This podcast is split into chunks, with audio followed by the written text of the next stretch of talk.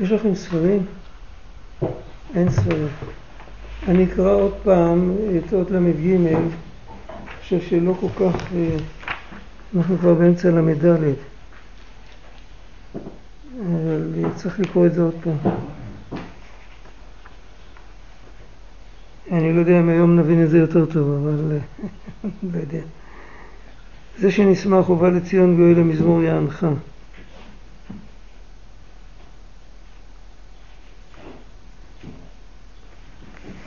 עוד לפני זה הוא דיבר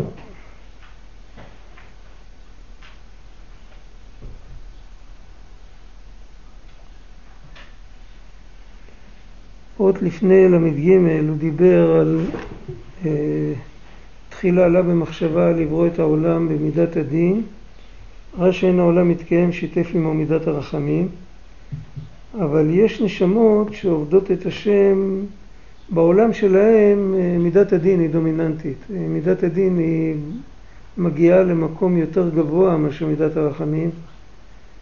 החלל הפנוי הוא בראשית הבריאה, הוא כאילו, הוא כולו דין, הוא כולו חושך. אבל בעצם שם יש את, ה, שם יש את האמת.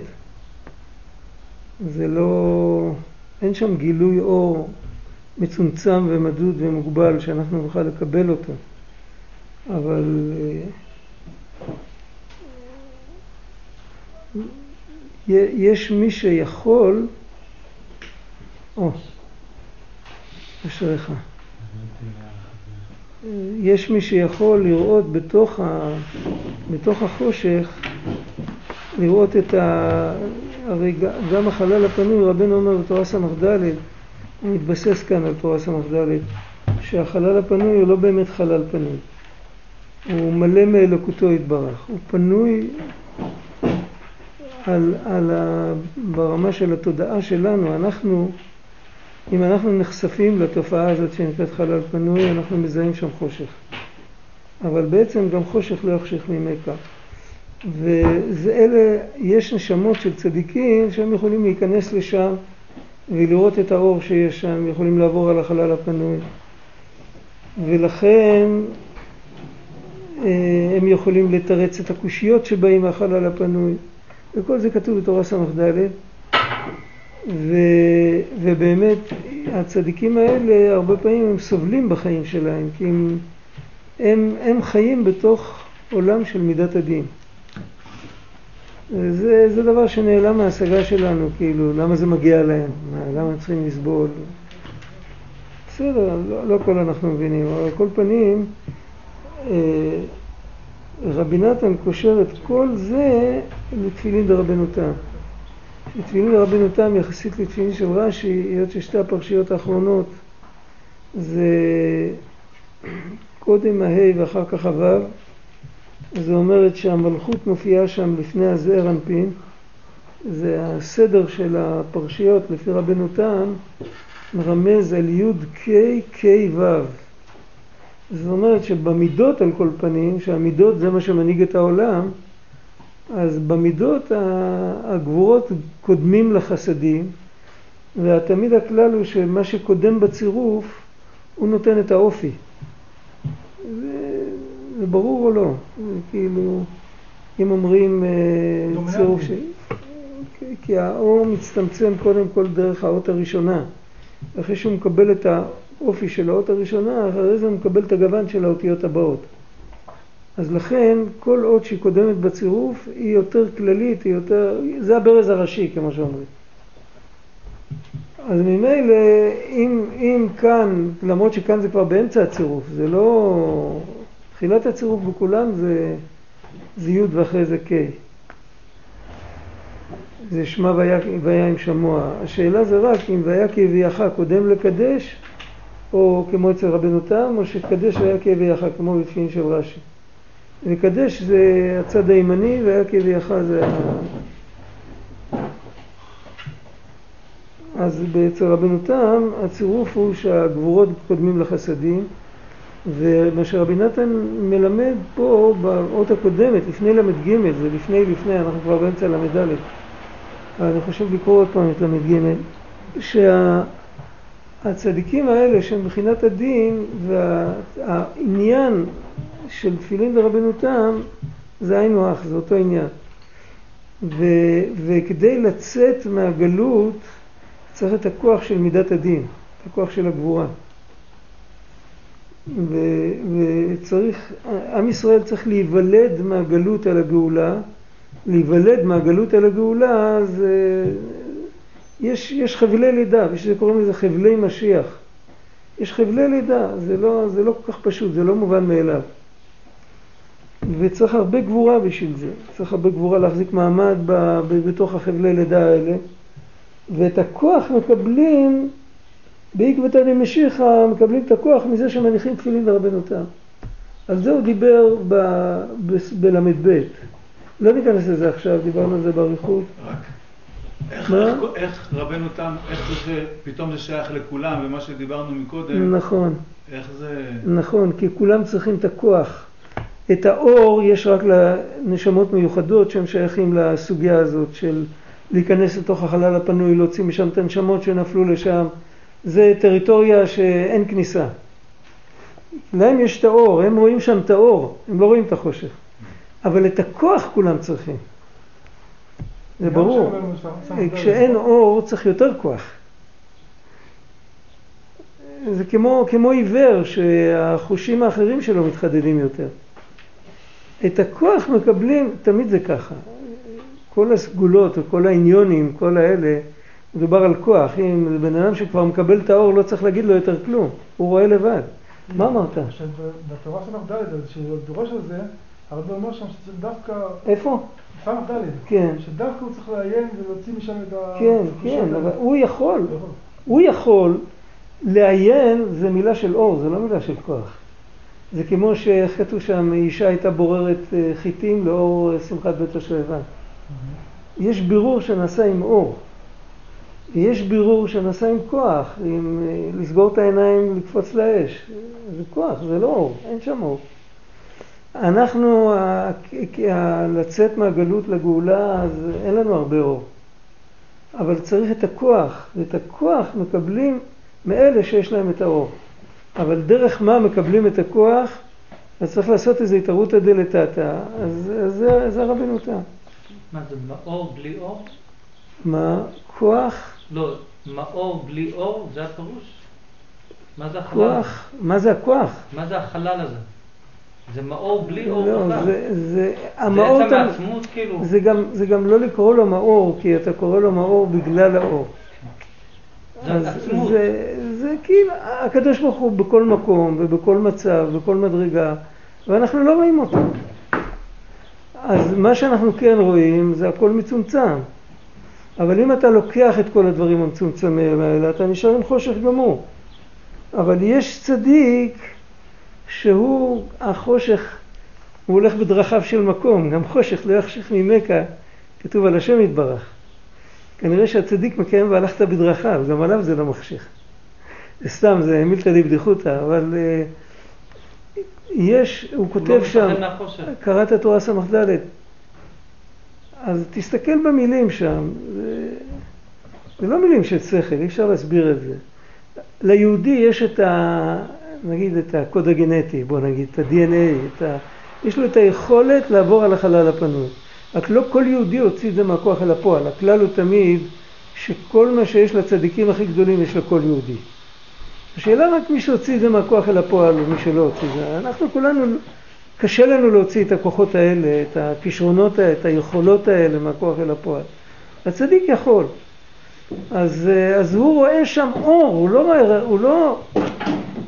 זה מאיר לו. זה מאיר לו שהחושך הזה זה, זה מקום טוב. אין רע יורד מלמעלה. ואפשר להגיד עוד יותר, הרי הכוונה של, ה, של החושך זה כדי שיהיה אור שיוכל להתקבל, נכון? אז אם הכוונה של החושך זה כדי שיהיה אור אחרי זה שיוכל להתקבל, אז אם אתה... הפנימיות של החושך הזה זה אור. זה חסד הכי המטרה זה אור. אם אתה רואה את המטרה אז אתה רואה את האור, ואתה לא רק רואה את האור המצומצם, אלא אתה רואה את ה... מה שיהיה לעתיד לבוא, שעל ידי זה שאנחנו עובדים עכשיו עם האור המצומצם, אז בסוף יתגלה הרבה יותר מהאור, ש... מהאור שנעלם. זה ברור. אז, אז, אז הוא רואה כבר עכשיו את הכל שם, כי כבר עכשיו זה נמצא שם. אז זה, זה פחות או יותר, ככה, אה, זה, זה שייך לאות ל"ב. עכשיו בואו נראה עוד פעם, לפי זה, אה, קראנו את זה, אבל קראנו את זה די צולע, אם אני זוכר.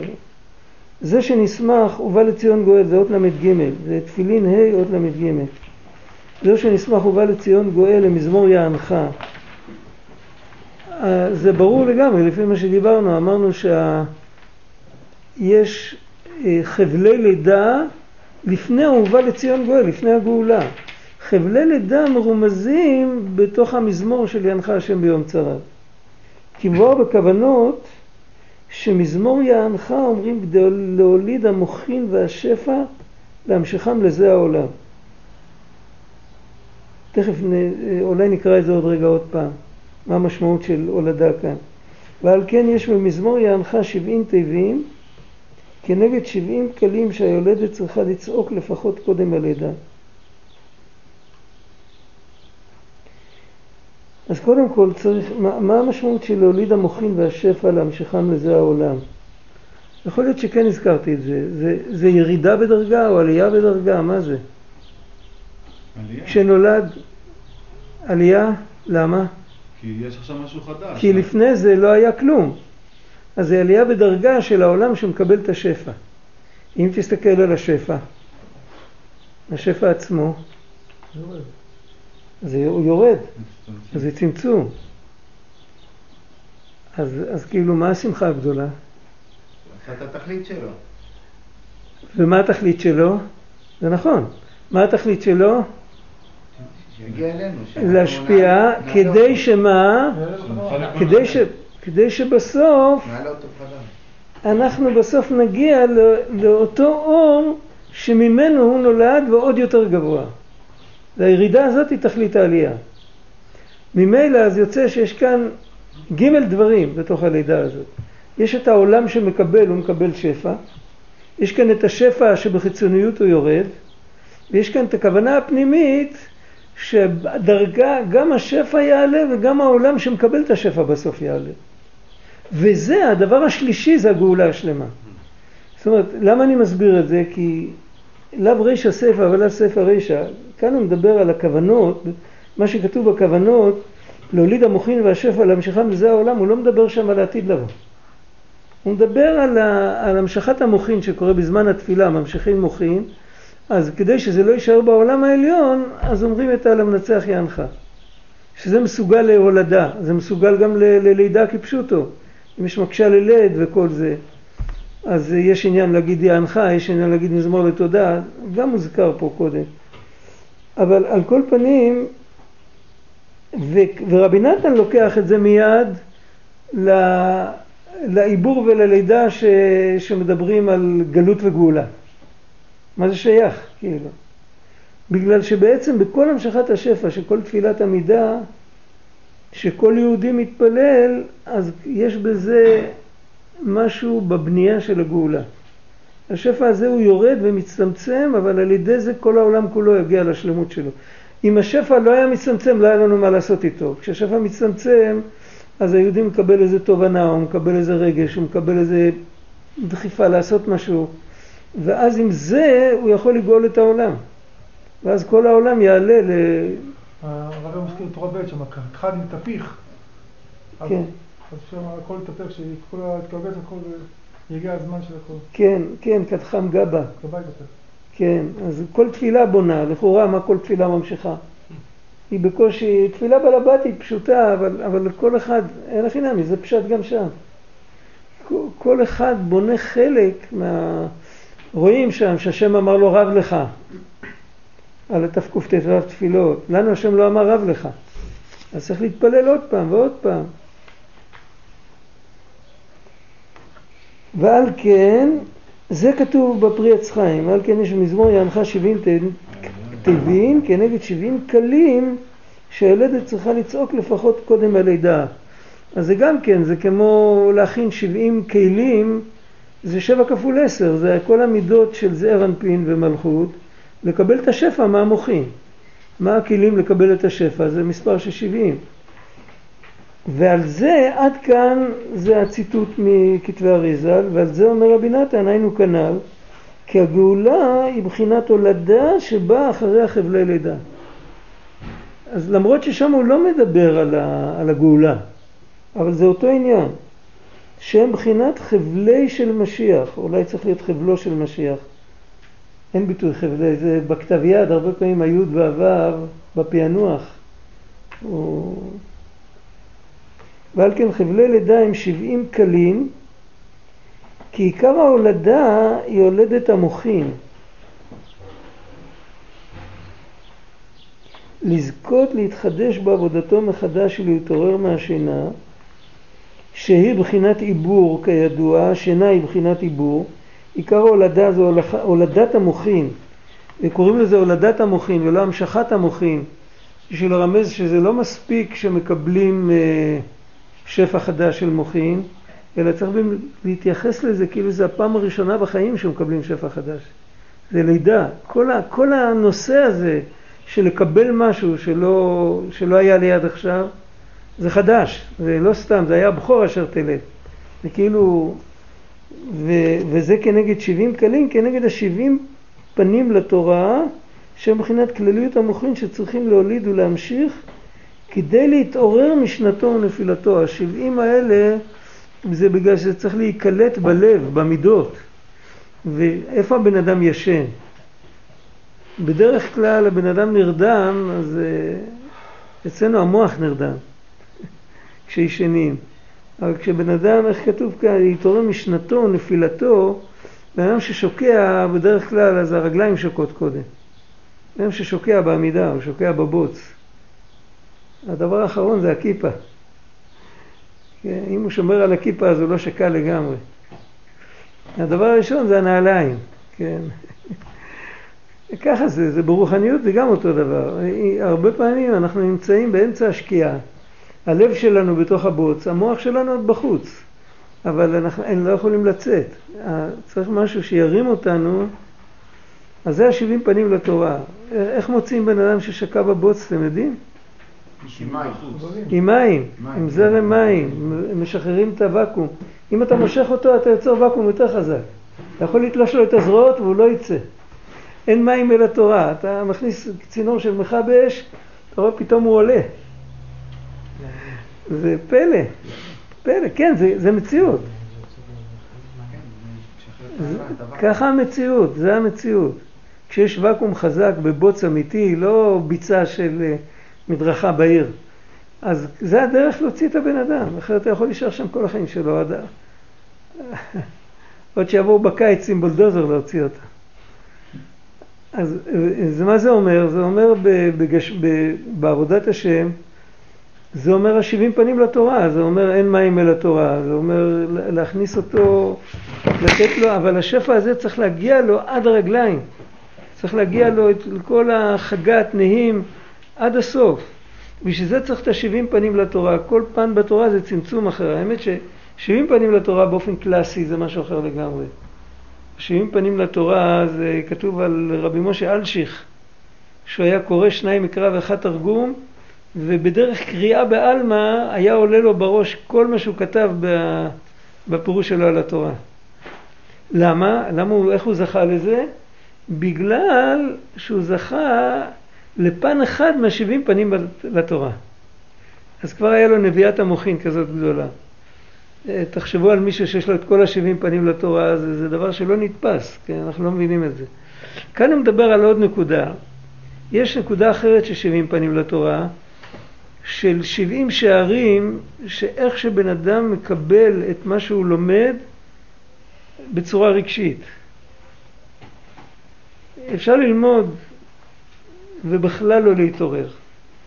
אם, אם תנסו, קחו איזה ניגון דבקות, קחו איזה קטע, איזה מאמר, איזה פרק, איזה משהו, ותנסו לנגן אותו, ולנגן כל משפט שלוש פעמים, או חמש פעמים.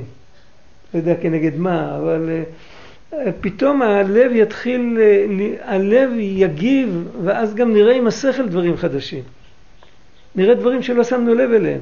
פתאום נגיד, אוי, זה, זאת אומרת שיש יש צמצום, יש שער, פתח, שההשגה יכולה לעורר את הלב אם אנחנו מספיק ממוקדים.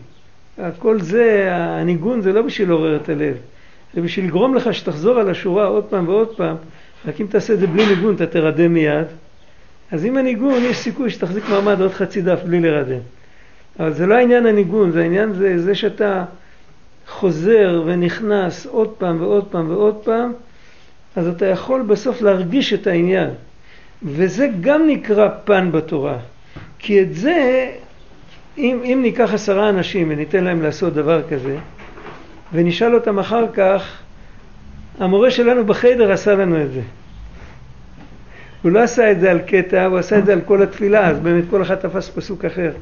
הוא שאל אותנו, תגידו לי מחר, איזה פסוק עשה עליכם רושם יותר מכל התפילה? זה... אבל היה יהודי מיוחד.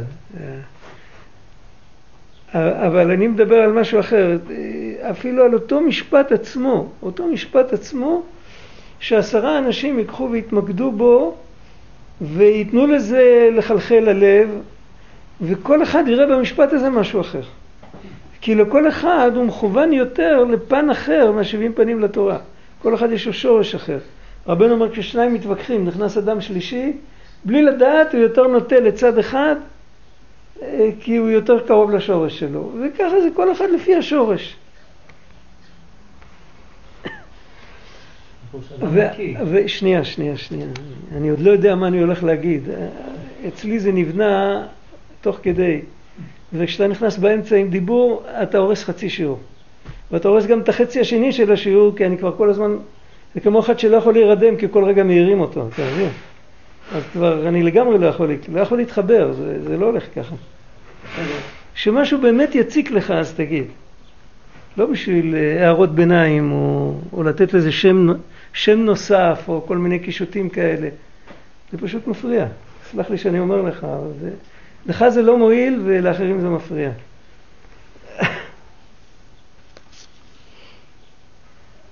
אה, עכשיו בזה, בכל נפש יש גם כן שבעים. חוץ מזה שיכול להיות שבעים איש וכל אחד יתחבר אחרת, בכל נפש יש שבעים. יש לפעמים בן אדם שיורד מהמדרגה שלו, אבל אם יגלו לו עומק קצת יותר עמוק ממה שהיה קודם, אז לזה הוא כן יגיב. למה? לכאורה הוא נפל ממדרגה נמוכה, למה הוא יגיב למדרגה גבוהה? בגלל שהאור הגדול של המדרגה הגבוהה זה המים שיכול להוציא אותו מהבוץ. המדרגה שלו, איפה שהוא היה כל הזמן, כבר לא יכולה להשפיע עליו. אבל משהו יותר כללי, למרות שהוא לא מבין את זה לגמרי, זה מקיף, אבל זה יכול למשוך אותו החוצה.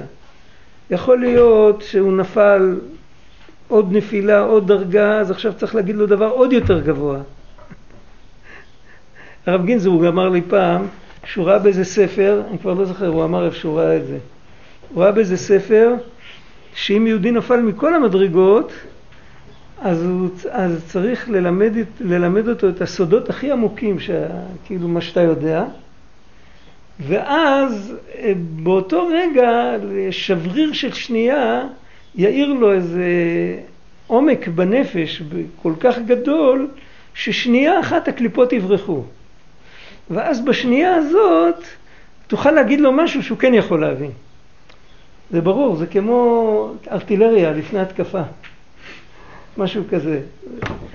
בפשטות זה לא נשמע הגיוני, כן? כאילו מה, הוא, הוא נפל מכל המדרגות שלו, הוא כבר לא שווה, הוא הולך להתחתן עם גויה, אתה תדבר איתו על החאפ דאק. או על, על משהו כזה, אני יודע, על, ו... אבל, אבל לפעמים זה הולך, אני לא יודע. אני... על כל פנים, רבנו אומר ככה, רבנו אומר שמי שנפל מכל השבעים פנים, מכל ה...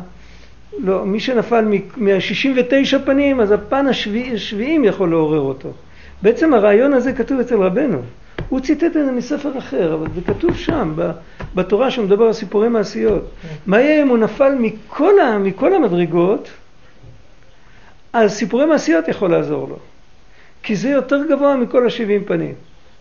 ובשביל זה באופן הלכתי אין לזה קדושה, זה רק סיפור, כן? אבל, אבל בפנימיות זה קדושה כל כך נעלמת, אז זה יכול להיות שאומר שהרבינו מתכוון בתורה אחרת שבשיר השירים לא נכתב אה, שום, אף פעם לא כתוב המילה קדוש. וחז"ל דווקא על זה אמרו שהוא קודש קודשים. בגלל שזה קודש קודשים אי אפשר לכתוב קדוש, כי אם יכתבו את המילה קדוש אז תחשוב שזה הקדושה שאתה מכיר מישעיהו, מכל מיני מקומות אחרים. אבל בגלל שרוצים להגיד לך שזה משהו אחר לגמרי, אז לא אומרים את הקדוש, כי, כי שלא תיצור תחליף, שתבין שיש כאן משהו נעלם. אז אותו דבר פה, יש לפעמים שצריך, זה ממש, זה כבר, אה, זה מעבר לשבעים פנים, על זה הוא לא מדבר כאן.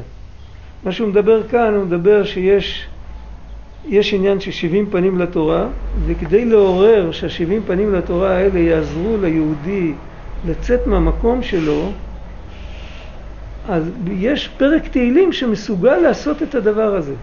פלא, זה פלא נפלא. מה זה הפרק תהילים הזה? יענך השם ביום צרה. אין צרה יותר גדולה מזה, צרה כמבקירה כתוב. אין צרה יותר גדולה מזה שבן אדם לא יכול להוליד את המוחין של עצמו. כאילו הוא לומד, ו, וזה לא, לא משנה אותו, הוא לא משתנה, הוא נשאר אותו דבר, אפשר לראות את זה, שנשמור, בחלומות אפשר לראות אם השתננו או לא.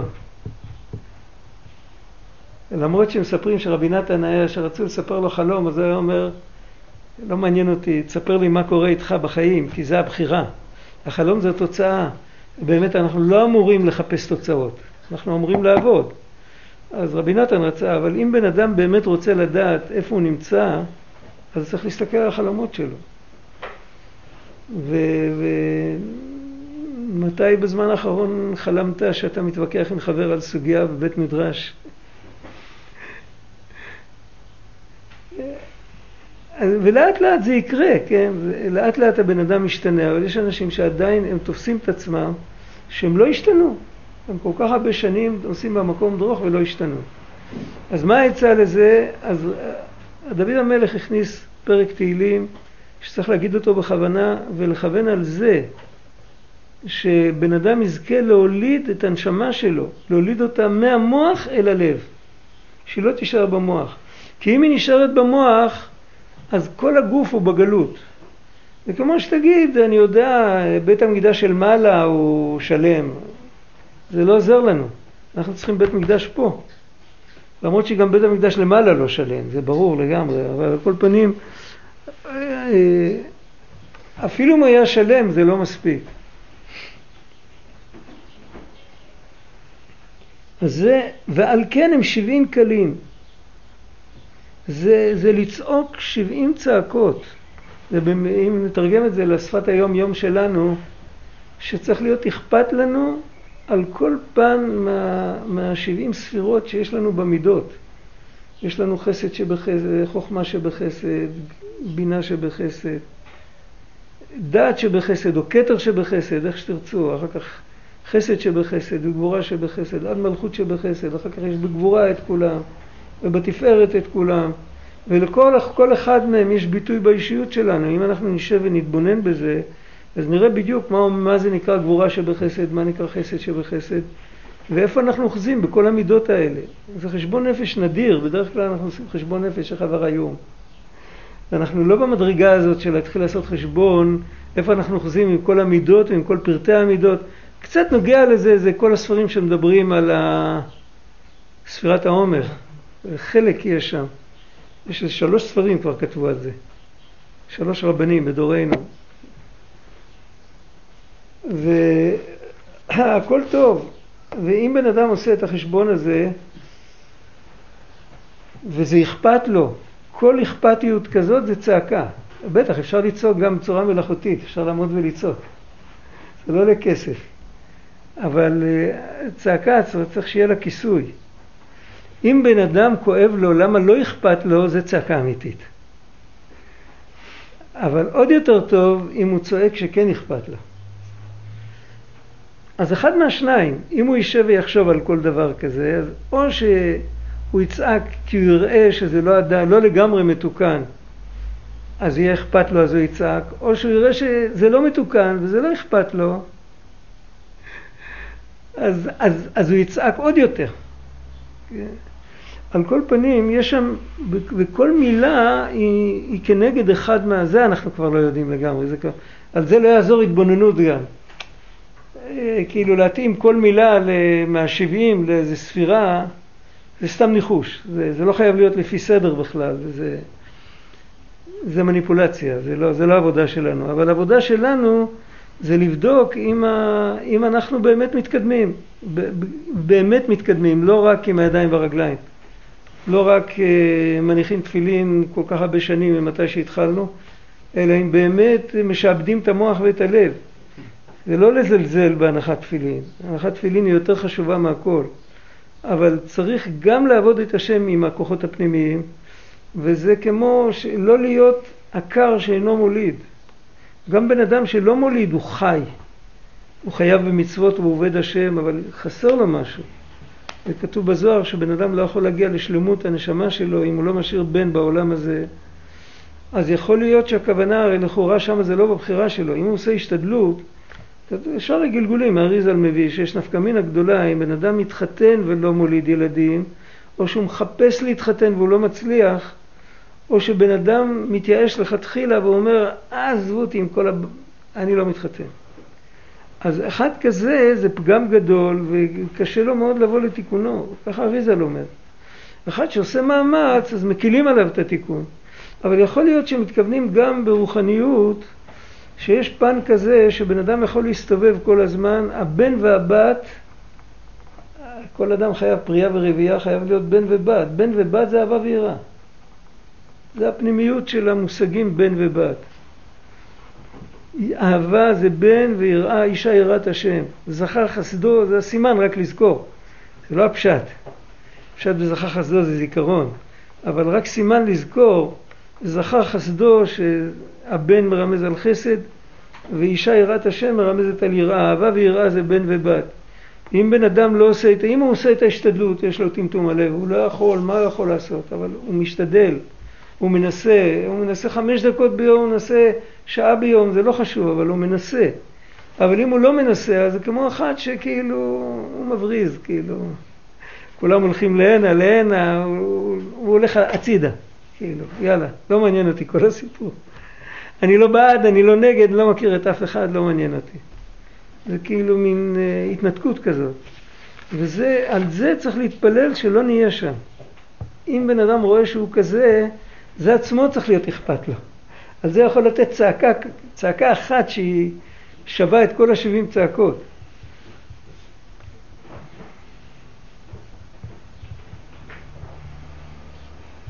על כן הן שבעים כלים כנגד השבעים פנים לתורה, שהם בחינת כלליות המוחין שצריך להוליד ולהמשיך כדי להתעורר משנתו ונפילתו. ולהחזיר לעצמו כל השבעים פנים לתורה שעבד. אז צריך להבין שכל יהודי נולד עם זה, היה לו את הפוטנציאל של השבעים פנים.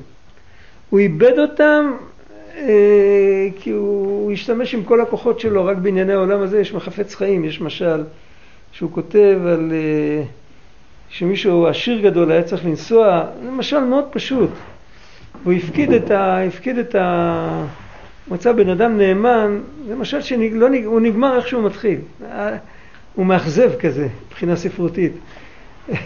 הוא השאיר את המפתח אצל חבר הכי טוב שלו, והוא, והוא הוא, הוא הסתכל מדי פעם, הוא היה פותח את הכספת והיה בודק, והיה לו שם יהלומים וכל זה, אבל הוא מאוד התפלא, הוא ראה שם לכלוך בתוך, בתוך הארגז, שכל היהלומים הגדולים היה לכלוך. הוא לא הבין למה. והמשל נגמר ככה. זה לא, לא מגיע בסוף תירוץ, אתה יודע למה שמתי את הלכלוך? כדי לכסות, כדי זה, לא. המשל נגמר ככה שבאמת הלכלוך לא צריך להיות, וזה באמת ביזיון גדול שבן אדם שהוא כזה עשיר וכזה זה, לא לוקח לעצמו את הזמן רגע אחד לנקות את התיבה שבו הוא מחזיק את היהלומים, והוא כותב את זה על כל אחד מאיתנו, יש לכל אחד יהלומים נפלאים, וביחד עם זה הוא מחזיק את כל הלכלוך, וזה לא דרך ארץ. צריך, אה, צריך לשים בצד את הלכלוך ולהחזיק את המקום נקי, כותב כפשוטו. זה, זה משל בלי הפתעות. זאת אומרת שבעצם יש לנו את כל היהלומים האלה, יש לנו את כל השבעים פנים לתורה, קיבלנו נפש ישרה, האלוקים עשה את האדם ישר, בלי עיוותים, בלי בלאגנים.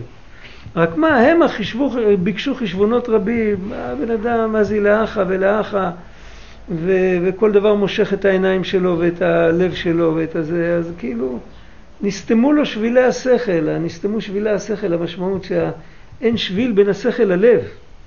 זה לא שהשכל לא מבין. בעל תאווה יכול להבין בדיוק מה שכל אחד מבין. אין לו בעיה.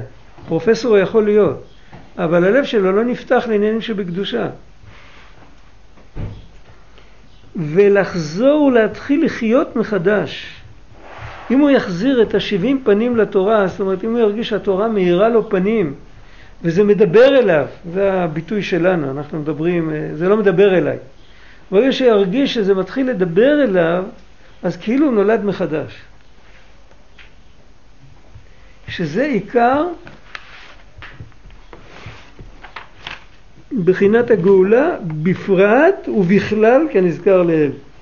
פה הוא עושה את הגזרה שווה. הבן אדם כשהוא מתחבר אז קורה לו מה שיקרה לכלל ישראל בגאולה. בגאולה אז בגאולה נקבל יותר מה שגדול יהיה כבוד הבית האחרון יותר מהראשון. ובגאולה נקבל גם יותר מה שבראשית הבריאה. על זה דיברנו בתחילת השיעור. ואותו דבר כל בן אדם, אם הוא על ידי העבודה שלו יוצא מהמקום, על, מנסתמו שבילי השכל, מכל, מכל העניינים האלה, הוא יוצא משם, אז הוא מקבל הרבה יותר ממה שהיה לו בהתחלה. זה מקום שבעלי תשובה עומדים, צדיקים גמורים אינם יכולים לעמוד. ככל שיש יגיעה יותר, רבנו אומר שאפילו לעתיד לבוא, כל אחד יקבל, למרות שכמים לא היה מכסים, אף על פי כן, כל אחד יקבל כפי טרחתו ויגיעתו בעבודת השם. לא כתוב לפי מה שהוא השיג, אלא לפי מה שהוא השקיע. יש לפעמים שבן אדם, אה, שני חבר'ה לומדים משהו ואחד זוכה ללמוד את זה בטוב והשני יש לו, אה, קשה לו להגיע לספר אפילו, כל הזמן הוא בעבודה, הוא פה, הוא שם, יש לו, בשביל להשיג את אותו דבר הוא צריך לטרוח יותר, הוא מקנא, הוא מקנא בחבר ובסוף הוא יגיד תודה.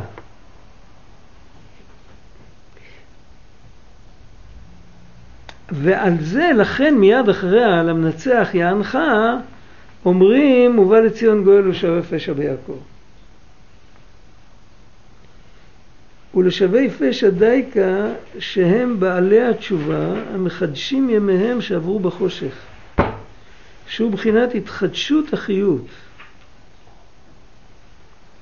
בחינת השיבנו השם אליך ונשוב החדש ימינו כקדם כנזכר לאל. עכשיו, מה הפואנטה של המושג התחדשות?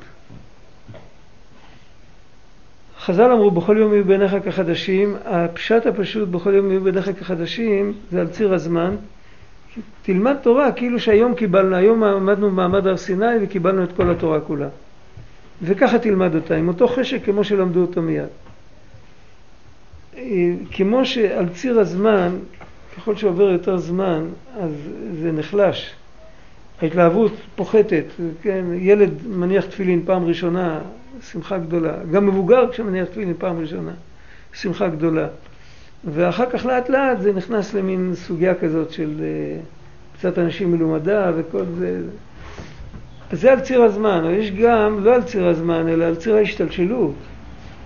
אז uh, משה קיבל תורה מסיני, הוא מסרה ליהושע, יהושע זה גם זמן. אבל יש עוד נקודה.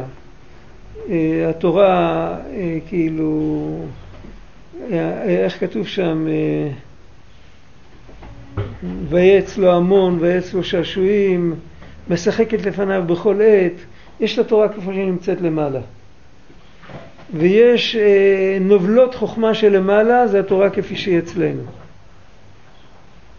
אז יש כן? אתה מקבל את התורה אחרי שהיא עברה את כל העולמות ואת כל הזה, אפילו איך שלומדים את התורה בגן עדן תחתון אנחנו לא יודעים. ואפילו איך לומדים את התורה בעולם הזה אנחנו לא יודעים. אה, לפעמים אתה יושב ושובר את הראש על סוגיה, בסוף אתה לוקח ספר של מישהו מכמה מאות שנה יותר מאוחר, שהסגנון שלו יותר קרוב לדור שלנו, ואתה רואה איך הוא למד פשט בגמרא, אתה פתאום, אתה רואה את זה, אחר כך אתה אומר, איזה מטומטם הייתי. זאת אומרת, אנחנו לא...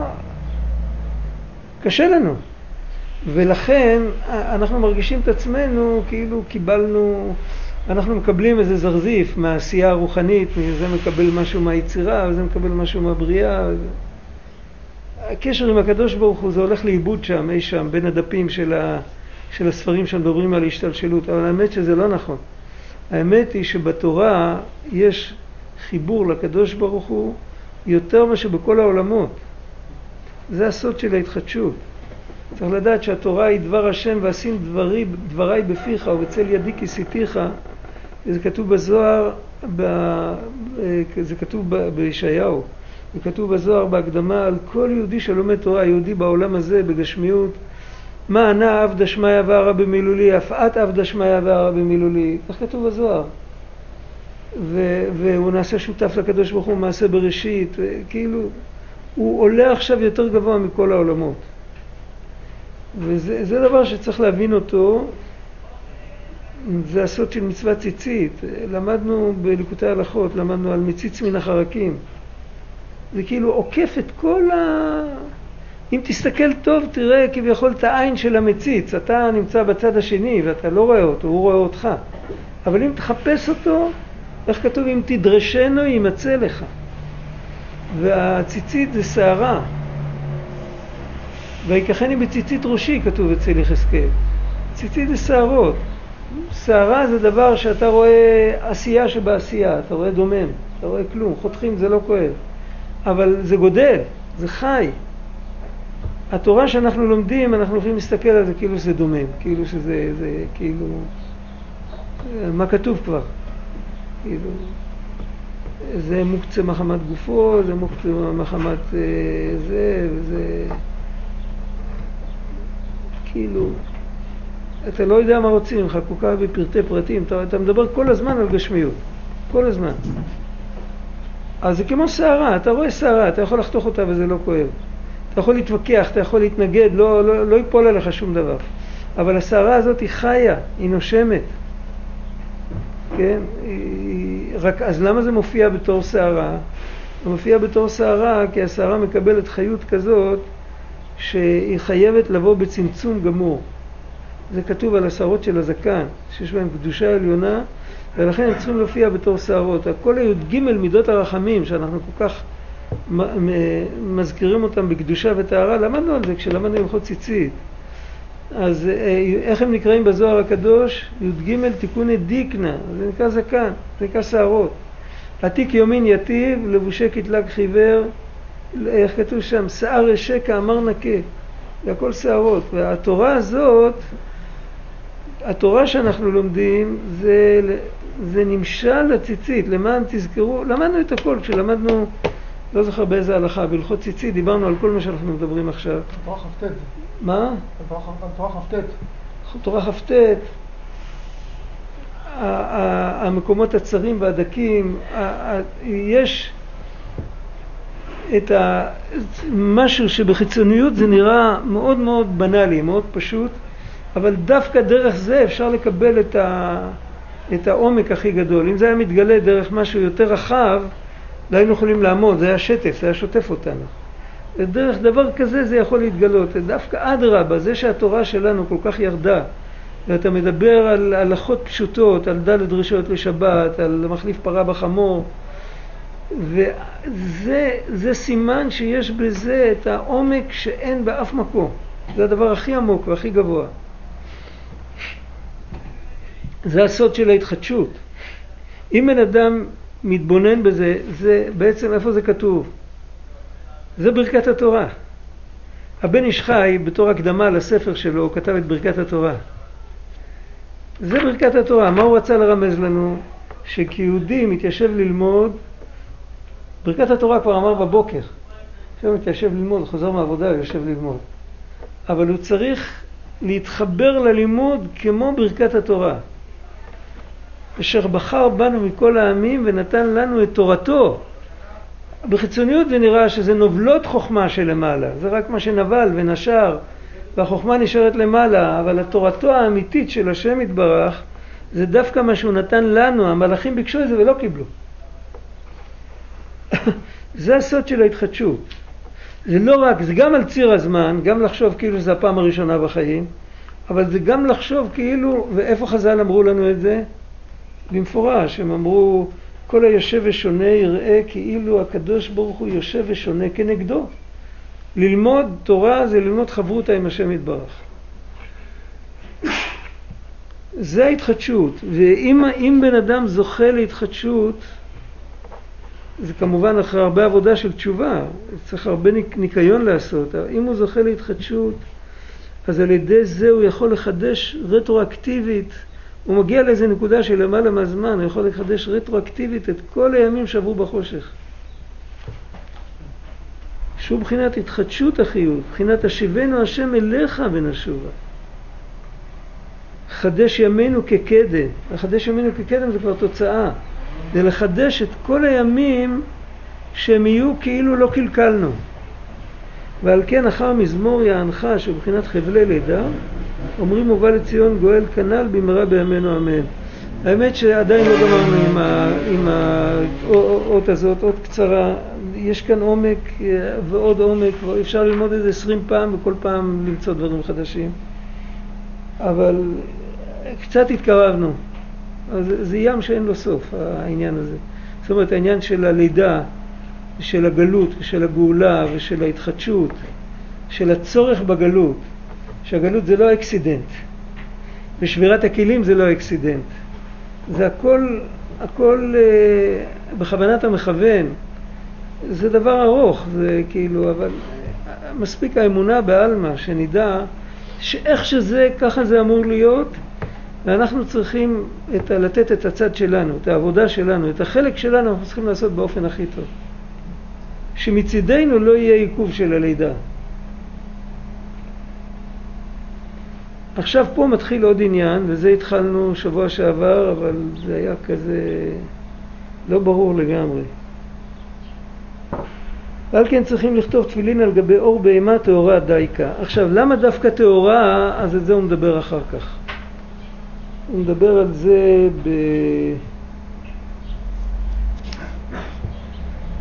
עוד עמוד בערך. דפוס שלי. אבל למה בכלל על אור? למה לא לכתוב את זה על, על דברים אחרים? על, אה, כי איך כתוב בגט אפשר לכתוב על כל דבר. על עלה של עץ, על קרן של פרה, על מה שאתה רוצה, על חתיכת, אה, על ענף. אם אתה, אם אתה מצליח לכתוב את כל הנוסח של הגט וזה כתוב כהלכה, אז לא משנה החומר על מה זה כתוב. זה כשר. אותו דבר, ויצא והייתה, אז אותו דבר גם שטר קידושין. על כל דבר. אין שום תנאים בזה. ותפילין, מזוזה וספר תורה, וגם אה, פרשת סוטה. כתוב, כתב את העלות בספר. הדברים האלה צריכים להיות כתובים דווקא על אור. מה, מה העניין מגילה. הזה? מה? מה? מגילה. ו? מגילה, מגילה. כל התנ"ך, כל התנ"ך, אם רוצים שזה יהיה לכתחילה, כל התנ"ך, תורה זה כולל כל התנ"ך, ומה אמרנו עוד? ומזוזה ותפילין, שזה גם פרשיות מהתורה, ופרשת סוטה זה גם פסוקים מהתורה. זאת אומרת, התורה תמיד נכתבת על אור. מותר לכתוב את התורה על נייר וללמוד ממנה, אבל אין לזה את אותה קדושה. לכתב על אור זה עושה איזה תיקון מיוחד. מה, מה העניין בזה? כי האור הוא בחינת המדמה. האור מרמז על קליפת נוגה, אור של בהמה טהורה. המדמה זה השכל של קליפת נוגה, שהוא חיצוניות השכל. פנימיות השכל היא שייכת לקדושה. חיצוניות השכל, מה זה חיצוניות השכל? חיצוניות השכל זה שבן אדם משתמש בשכל שלו, המוטיבציה שלו להפעיל את השכל זה כדי, זה כדי לשרת את עצמו בלבד, בלי כוונה לשם שמיים. אז זה יכול להיות שכל, אפשר להגיע עם זה למאדים, אני יודע, ל- לירח, זה יכול להיות שכל גדול, אבל זה שכל חיצוני. זה שכל שמתעסק עם חיצוניות העולמות. הפנימיות של העולמות זה השכל שבכל דבר, שרבנו אומר בתורה א', שם רבי אברהם ברבי נחמן כותב שהכוונה היא לחיות שיש בכל דבר. זאת אומרת שאתה ניגש למשהו בעולם, בין אם זה חוכמה, בין אם זה אבן, לא חשוב. אתה זוכר שיש לזה חיות, והעיקר זה החיות, והבעל שם טוב מסביר, הוא בחרת בחיים, שתבחר בחיות ואל תבחר בדבר עצמו. תבחר בחיות, אתה משתמש בדבר, כי על ידי זה החיות שיש בתוך הדבר מוסיפה לך כוח. אין לך עסק עם החיצוניות. וחוכמה חיצונית זו חוכמה שמתעסקת עם הדבר בעצמו. ועל זה מרמז האור. אז האור יש לו שתי פונקציות, פונקציה אחת שהוא שומר, בהמה גלודה היא, היא טרפה, איפה השוחט? נרדם. עזוב אותה. בהמה גלודה היא טרפה, למה? הורידו לה את האור, האור הוא שומר, בלי אור אי אפשר לחיות. מצד שני האור הוא מסתיר, האור לא נותן לך לגשת לדבר שיש בפנים. אז בדיוק השכל החיצוני יש לו את שתי התכונות האלה. מצד אחד, הוא שומר עלינו. הוא שומר על השכל, יש לו את הכללים, בן אדם היה לו רק את השכל הפנימי, אז יכול להיות שהיה הולך, לי, היה מקבל אה, מן רצו בלי שוב. היה, היה הולך לאיבוד. ככה יש לו איזה, כל כללי ההיגיון וכל ה... עם השכל החיצוני הזה אנחנו גם מתעסקים בדברים שבקדושה. כל ההבדל הוא שהכוונה שלנו שם היא אחרת. כשבן אדם לומד תורה שלא לשמה, אז הוא לומד עם המדמה. זה ברור, זה, זה אותו שכל כמו לשרטט מכשיר או, או לפתור בעיה מתמטית. זה בדיוק אותו שכל. עכשיו, ה, ה, ה, המדמה הזה הוא שומר, הוא נותן מסגרת, הוא נותן נורמליות מסוימת בכל העסק. מצד שני הוא מסתיר, הוא תופס את המיקרופון והוא כאילו, הוא לבד, הוא לבדו, אני ואפסי עוד, הוא תופס את כל המרחב, הוא לא נותן לשום דבר להתבטא. וצריך לכתוב עליו את התורה. לקחת, לכתוב על המדמה שלנו את התורה. כשיהודי מתחיל ללמוד תורה, הוא מתחיל הרי שלא לשמה. אז הוא מתעסק עם המדמה, אבל להיות שהוא כותב עליו את התורה, אז הוא מקדש אותו. לאט לאט, ככה הוא מתקדם. מבחינת לבוש השכל. כי יש נפש, רוח ונשמה, שעליהם הוא מדבר על הקדושה, על הצד של הקדושה, שהם מבחינת שלושה אורות פנימיים, שהם מבחינת תלת מוחין. זה כנגד התלת מוחין, דווקא את זה כן הסברנו קצת. התלת מוחין זה הרי, אפשר גם להסביר תלת מוחין חוכמה, בינה, דעת. אפשר להסביר ככה, אפשר להסביר כתר חוכמה בינה, אבל בדרך כלל מסבירים חוכמה מימין, בינה משמאל ודעת באמצע למטה. ואז איך, איך נפש רוח ונשמה מסתדר לפי זה? אז אה, מה שלמטה זה כנגד השמאל, מה שבאמצע כנגד האמצע, מה שבצד ימין זה כנגד המעלה. בדרך כלל זה ככה. מעלה ומטה וימין ושמאל מתחלפים הרבה פעמים. גם פנימה והחוצה וגם אה, אה, קדימה ואחורה. הרבה פעמים על קדימה כתוב שהוא מעלה ואחורה זה מטה. כל, כל הדברים האלה, השמות שלהם מתחלפים. ו... אז כאן השורש של הנשמה זה החוכמה, השורש של הרוח זה הדעת, והשורש של הנפש זה הבינה. ככה צריך להבין את זה. אני בינה לי גבורה, הנפש זה המלכות, לכאורה זה הפשט כאן. אפשר להתווכח על זה, אני לא, זה לא סגור שזה ככה, אפשר להגיד אחרת, אני לא יודע, אבל אה, פשטות זה ככה. שתלת מוחין, וכנגדן, בשביל זה הדעת משפיעה על הרוח. הרוח, המידות לא עובדות בלי דעת, יש לזה קשור. וכנגדן יש שלושה כלים בגוף, שהם בשר וגידין ועצמות. איך מסדרים את זה? אני לא יודע, לא למדתי. זה כתוב, אני לא זוכר. יש מישהו שיודע? מי זוכר? הנה יש לך הזדמנות להגיד משהו. בשר גידין ועצמות, איך זה מסודר לפי... לפי... לפי נפש רוח נשמה, איך זה מסודר? לפי הסדר?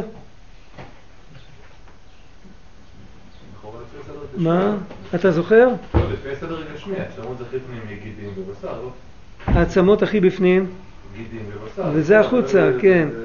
אז לכן צריך להגיד שזה כאילו נשמה ורוח ונפש.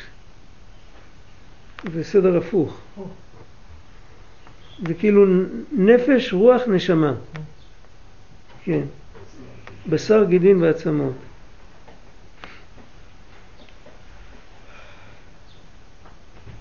הבשר זה, כן, זה נכון, הפירוש הזה הוא נכון גם בשפה. הבשר זה, בשר ובשורה זה אותה מילה. כך כתוב במפרשים של הפשט. אם בן אדם היה רק שלד, לא היה לו בשר, איך הוא היה נראה? אתה חושב שהיינו כולנו שלדים, כמו שמצויר על ה... בבתי מרקחת, על, על הקופסאות, מצויר גולגולת. איך בן אדם היה נראה? השם ישמור. אה, מה, ש... מה שמבשר את תופעת האדם זה הבשר. בשביל זה זו אותה מילה. והעצמות, העצם זה השלד, זה המציאות שלו, המציאות האמיתית שלו. ומה שקושר את שניהם, הוא קושר את העצמות בינם לבין עצמם, זה הגידים. איפה האור? עוד מעט הוא יזכיר את האור. גידים? האור הוא לא כנגד נפש, לא כנגד רוח, לא כנגד... האור הוא כנגד הנפש הבעמית. גידים זה בדרך כלל כלי דם, מה שקוראים אה, גידים. גידים זה שם כולל שרירים ועצבים וכלי דם וגידים. שרירים כן. זה לא בשר? שרירים זה, בדרך, כן, אבל רוב הבשר בדרך כלל שאתה קונה, אתה קונה שרירים. נכון. אבל מה שמבצע את הפעולה, הכוח, אז זה עובר שם בתוך, אה, יש איזה, אולי זה בעצבים, יש איזה מערכת של ממסרים. יכול להיות שאתה צודק, שרירים זה מחוץ לעסק. שרירים זה הבשר. יכול להיות. אני ערבבתי שרירים ועצבים. אתה צודק. אז זהו, שם בשר וגידים ועצמות, והגידים זה המחבר של שניהם. אז זה, זה, זה כנגד הרוח, שהוא מחבר את הנפש עם הנשמה, ועל גביהם יש האור החופה, שהוא בחינת חיצוניות וחיצוניות. שהגוף עצמו הוא חיצוניות, והאור הוא החיצוניות של הגוף. בחינת קטנות דקטנות.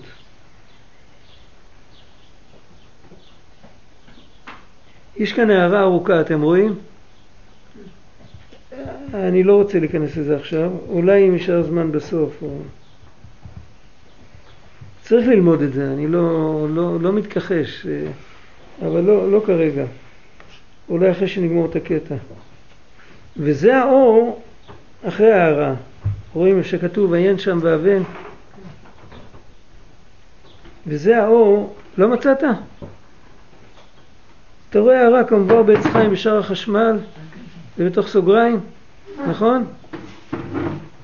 זה באות ל"ד.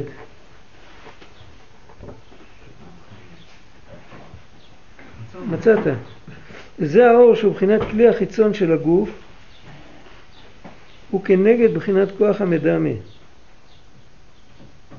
שהוא כוח החיצון של השכל, בחינת לבוש השכל וחיצוניותו. זאת אומרת, זה הלבוש שהשכל של הקדושה בזכותו יכול להתעסק עם ענייני העולם הזה. כי כוח המדמה הוא בחינת כוח הבעמיות, בחינת כוח החי שבאדם כמובן, שהוא חיצוניות השכל. ועוד פעם, זה יכול להיות שכל אדיר, זה יכול להיות שכל של גאון, אבל זה חיצוניות. מבחינת הקדושה מבחינת הסקאלה שבין הקדושה והקליפה הוא שייך לקליפה. לא לקליפת טמאה, אבל לקליפת נוגה. זה השכל ששחקן שח משחק. אה, עוד פעם? זה השכל ששחקן שח משחק שח. כן. עם כל העומק, אה, עם כל הזה. זה, זה, זה, זה קליפה, זה מדמה. כן, זה שכל גבוה. ושם בבחינת המדמה שם עיקר הבירור. עכשיו, פה יש חידוש. יכול להיות שהזכרתי את זה שבוע שעבר, אני לא זוכר, אבל זו נקודה שצריך לעמוד עליה. אנחנו לא מדברים על בירור המוחין, אנחנו מדברים על בירור המידות. ורבי נתן אומר שהבירור בעיקר הוא במדמה, והמדמה זה מוחין, חיצוניות המוחין. אבל הנקודה היא שהבירור של המידות דורש לברר את המדמה. כל זמן שלא מבררים את המדמה קשה לברר את המידות. זה, זה המשמעות פה. שם עיקר הבירור. במדמה, אז זה, זה, זה תורה של בעל שם טוב שהזכרנו אותה קודם, שהבעל שם טוב אומר, ראה נתתי לפניך את החיים, מה שהכוונה שבכל דבר בעולם יש חיים ויש מוות, ותבחר בחיים ואל תבחר במוות. למי אומרים את זה? אל מי יהודי פונה, חוזר על התורה הזאת של הבעל שם טוב, אל מי הוא מדבר עכשיו? לנשמה הוא יכול להגיד בשקט אה, בכל נפשך, אפילו נוטל את נפשך, אה, לנשמה אין שום בעיה. היא לא צריכה להשתכנע מזה שבכל דבר יש חיים ויש מוות, ואם אתה פונה לגשמיות אתה פונה למוות, ואם אתה עושה את זה לשם שמיים אתה פונה לחיים. הוא מוכן למסור את החיים גם. אתה לא צריך לפתות אותו. הדיבור הזה מדבר אל המדמה. זה דיבור של משה רבנו. בשנת ה-40, פרשת ניצבים, ראה נתתי לפניך. הוא לא מדבר אל הלב, הוא מדבר אל המוח, הוא מדבר אל ההיגיון. תראה, מה הוא יגיד? זה לא טעים, זה טעים. אבל זה הורג אותך. כמו שמסבירים למישהו להפסיק לעשן. מדברים ללב שלו או למוח שלו? מדברים למוח, אבל אם המוח לא משתכנע אז הוא ימשיך לעשן. ואותו דבר, כל בירור המידות, זה הכל מתחיל מהמוח המוח הפשוט, החיצוני. למה הוא חיצוני? למה הוא שייך לקליפת נוהגה? בגלל שהוא כדאיניק. לא בגלל שהוא טמא, הוא כדאיניק. הוא עושה מה שכדאי לו, זה כל העניין שלו. אז מסבירים לו שכדאי לו, אחרי השם אלוקיכם תלכו. כדאי לו להיות בצד הנכון, כדאי לו. זה נקרא לעולם יעסוק אדם בתורה ומצוות שלא לשמן. כדאי לך. ו, ואז לאט לאט הוא מתחיל לתקן את המידות שלו. מה פירוש שהוא מתחיל לתקן את המידות שלו? הוא לא תיקן שום דבר, הוא ממשיך לאהוב את עצמו. אבל יש הבדל גדול אם בן אדם אוהב את עצמו כמו תינוק טיפש או כמו מבוגר פיקח. אם הוא אוהב את עצמו כמו תינוק טיפש, הוא יכול לעשות לעצמו הרבה נזקים. כן, הוא, הוא לא ישן סיגריות, הוא ישן משהו אחר. ואם הוא תינוק טיפש, אז אה, גמרנו, תן לו פעם, זה כמו פיתיון לנמלים, מכירים את הפיתיונות האלה? זה מתוק, הם כולם באות לזה. אחר כך כל הקן מת. זה ממש ככה, כל, כל התאוות של העולם הזה זה ממש אותו דבר. זה כתוב בתנ"ך, צוד צדוני כציפור. זה, זה פיתיון, שמים, אה, כתוב במדרש, אה, אה, ציפור עפה באוויר ורואה ציפור שנייה יושבת בכלוב ויש לה פירורי לחם. אז היא אומרת איזה יופי לך, את לא צריכה לחפש אוכל. אז הציפור השנייה אומרת לה, את מסתכלת על הפירורים ואת לא מסתכלת על המלכודת, על, ה, על, ה, על הכלוב. עוד מעט באים לשחוט אותי. ואת מקנאת בי? זה צוץ צדוניק הציפור, בן אדם אה, הוא מכוון לכל, ה, לכל השטויות. אז כמו תינוק טיפש, כמו תינוק שלא יודע להיזהר מאש, הוא משחק באמצע הרחוב, הוא לא יודע שבאים מכוניות. כשאומרים לו, ראה נתתי לפניך את החיים ואת הטוב, את המוות ואת הרע, אז רוצים לעשות ממנו שתישאר, תאהב את עצמך, תהיה, תהיה בעל הבית פשוט, אל, ת, אל תהיה אויבד, אל, אבל תהיה, תהיה פיקח. אל תשחק באמצע הרחוב, אל תשחק באש. כן? תהיה נורמלי. אז זאת אומרת, ואז כשהוא משתף פעולה עם זה, אז לכל הפחות המידות שלו הן לא מתוקנות, אבל הן כבר לא, הן כבר לא הרסניות כל כך. זו התחלה של תיקון המידות. זה השלב הראשון של תיקון המידות. זה, זה השכל הפנימי אומר לו? זאת אומרת, אם זה בתוך הבן אדם... התורה אומרת לו. התורה. התורה. הרי זה כתוב בתורה. משה רבנו לא חיכה לנו שנבין את זה לבד. התורה אומרת, ראה נתתי לפניך, זה כתוב בתורה, הבעל שם טוב רק פירש את זה. זה מובא בבעל שם טוב על התורה בפרשת ניצבים, הפירוש הזה. זה מובא משם בעוד הרבה ספרים, לא רק משם. זה, מובא בהרבה, בהרבה, הרבה, אבל שם, זה, שם הכי קל למצוא את זה, זה בדיוק באותה פרשה זה כתוב. וממילא מה יוצא? יוצא שזה התחלה של הבירור של המידות, זה לברר את המדמה. בשביל זה גם בגשמיות לוקחים את האור של הבהמה, שהאור הוא כנגד המדמה, וכותבים עליו דברי תורה. כותבים עליו את יציאת מצרים, כותבים עליו שמע ישראל השם אלוקינו השם אחד. על זה דיברנו. כאילו שהמדם הוא הכלי של הקדושה. המדם הוא כלי, הוא יכול להיות כלי, כמו קליפת נוגה. קליפת נוגה יכולה להיות, לשרת את הקדושה, היא יכולה לשרת את הקליפה. וכל מעשיך היו לשם שמיים. קיבלנו שכל, צריכים להשתמש בו. זה לא חוכמה לזרוק את השכל לים, אין עבודה כזאת. להשתמש בו, להשתמש בו בקדושה. זה נקרא ברור המדמה? המדמה מתברר זה, זה כמו שהמידות לא מתבררות לגמרי, אז גם המדמה לא מתברר לגמרי. אבל זה ההתחלה. אף אחד לא יכול לברר באמת את המדמה אם הוא לא מתחיל ללמוד תורה קודם כל. לעולם יעסוק אדם בתורה ומצוות שלא לשמה. זה אחר כך זה, אחר כך זה עולה, כל פעם, הוא הרי אם הוא לומד את פרשת ניצבים, הוא יגיע בנגלה הבאה, הוא יגיע גם לפרשת ואת חנן, והוא יקרא בכל לבבך, בכל נפשך, אפילו נוטל את נפשך. אבל אחרי ש... פעם הראשונה שהוא קרא את זה, זה לא דיבר אליו. זה גבוה מדי בשבילו, מה אני רבי עקיבא? הפעם שנייה, אם הוא, אם מפרשת ניצבים עד פרשת ואת חנן, זה כמעט שנה שלמה, אם הוא יעבוד על בכל נפשך על, על אהבה את השם אלוקיך כי הוא חייך, או בחרת בחיים, אז כשהוא יגיע לבכל נפשך זה כבר יתחיל, יתחיל להזיז אותו, יתחיל להבין שהוא צריך לעלות בדרגה. וככה זה תמיד, השכל עולה טיפה והלב עולה טיפה. אבל בלי להתחיל עם זה, זה כמו יהודי שלא מניח תפילין, או כמו יהודי שמניח פרשיות ריקות שלא כתוב עליהן שום דבר. זה לא יכול להיות.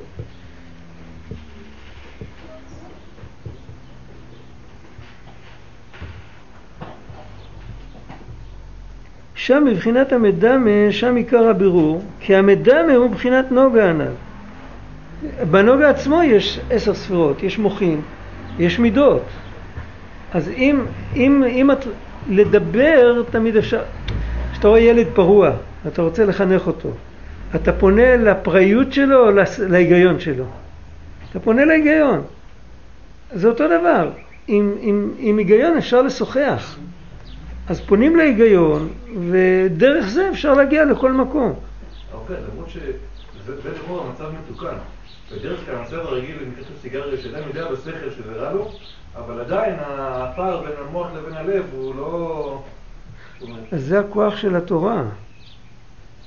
זה לא יודע שזה נכון, בסדר, זה הכוח של התורה. על מה כתוב עם אבן או נימוח? על המוח או על הלב? על הלב זה כתוב. ורבנו אומר שהתמדת התורה, יש לה, איך כתוב שם בלשון? יש לה מעלה על הכל, לא זוכר את הלשון. מעלת ריבוי הלימוד. הרגל לימוד התורה. מה, איך? הרגל לימוד התורה. הוא עולה על כל מצוות. עולה על כל המצוות, ויש איזה שורש בפרקי אבות שכתוב, שמעתי מרבי קומר שכטר, בפרקי אבות איפה שכתוב אה, אחד מארבעים ושמונה דברים שהתורה, אז אה, איך כתוב שם, אה, אז הוא מביא, הוא מביא את פירוש המשניות מהרמב"ם, שהוא כותב שם על אחד, אחד שזה הכי שייך לפרש ככה, אני לא זוכר את המילים, התמדת הקריאה. זאת אומרת, לשבת וללמוד, כפשוטו. עצם הישיבה לשבת זה מסירות נפש, זה לא קל, אבל מדובר, מדובר על בעל בחירה. אף פעם מישהו אחר לא יכול לתקן את אף, את אף אחד. אם, אם מישהו מתקן מישהו, סימן שהוא רצה שיתקנו אותו. אף אחד לא יכול לתקן את אף אחד, כל אחד צריך לתקן את עצמו.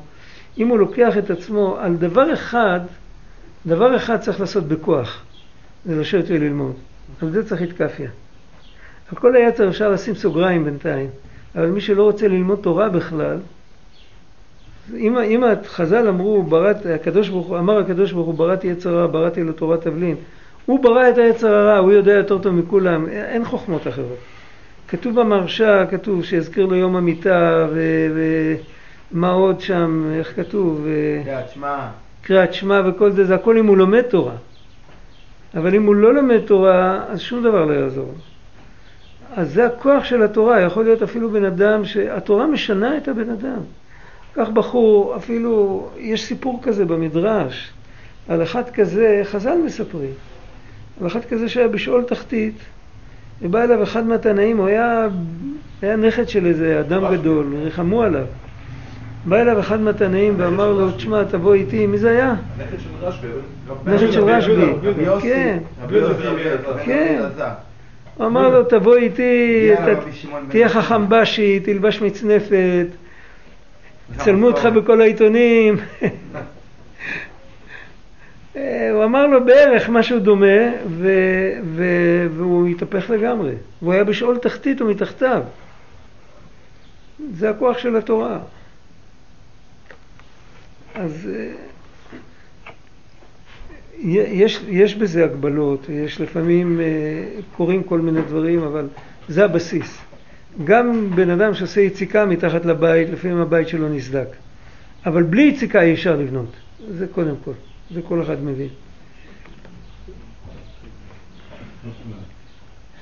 כי המדמה הוא מבחינת נוגה, מבחינת האור, מבחינת עץ הדעת טוב ורע, ששם עיקר הבירור כנ"ל. צריך להפסיק את, ה, את, ה, את ההגעה הזאת, עוד לא למדנו, אם השם יעזור, אולי שמישהו יעשה שיעורי בית ויברר מה הפשט פה.